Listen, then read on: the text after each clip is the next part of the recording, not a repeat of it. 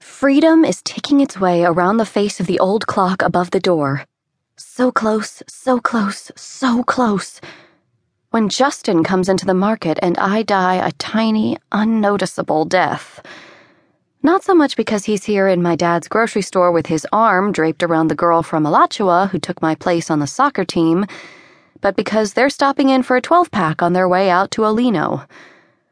Summer Fridays were our thing and it never occurred to me that Fridays would ever be anything other than ours. That I could be replaced so thoroughly. I don't miss him. Not at all. But I miss having someone to lie with on the big moss covered log beside the river, just talking about nothing. Or not talking.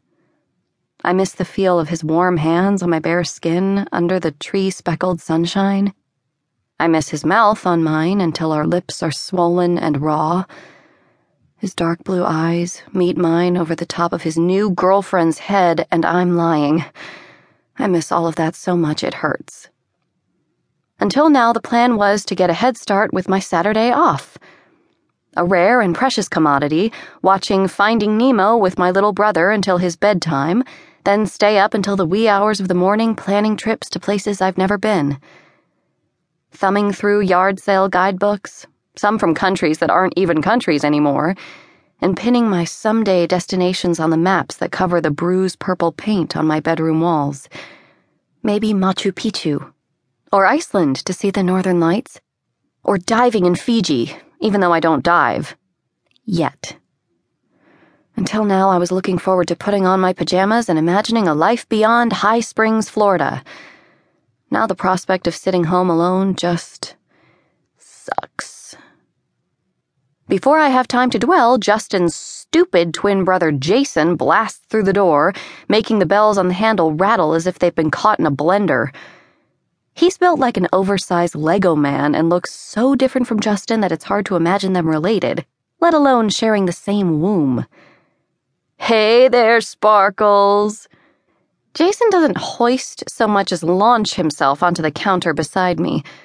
He's wearing a t shirt with ripped off sleeves so I can see the pimples on his shoulder and deodorant bits sticking to his armpit hair. A bunch of us are hanging out tonight down at the river. Wanna come skinny dipping with me?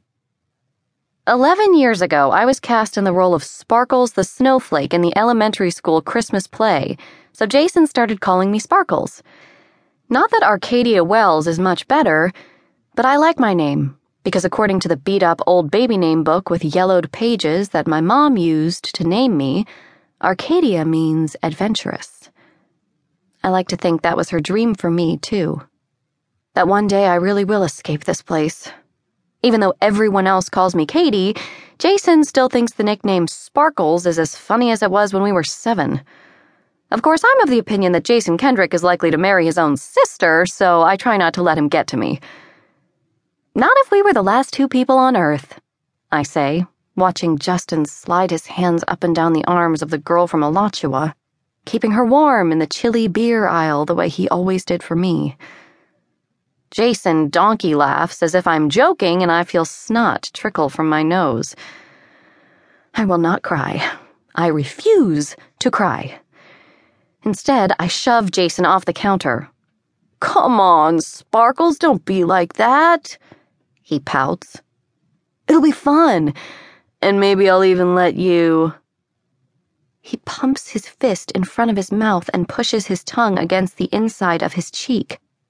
My face catches fire and I feel like I'm going to be sick. What Justin and I did alone together was private. Something I've never done with anyone else. Ever. Would he really tell Jason? Anger bounces through me like a pinball, pinging off my insides until I'm lit up with it. Justin brings a 12 pack to the cash register as if it's still our Friday. As if any of this is okay. In my head, I tell him to go buy his beer somewhere else from now on. In my head, I tell him to go to hell. But in the real world, I ring up the beer without telling him anything at all, and he gives me money enough to pay for it.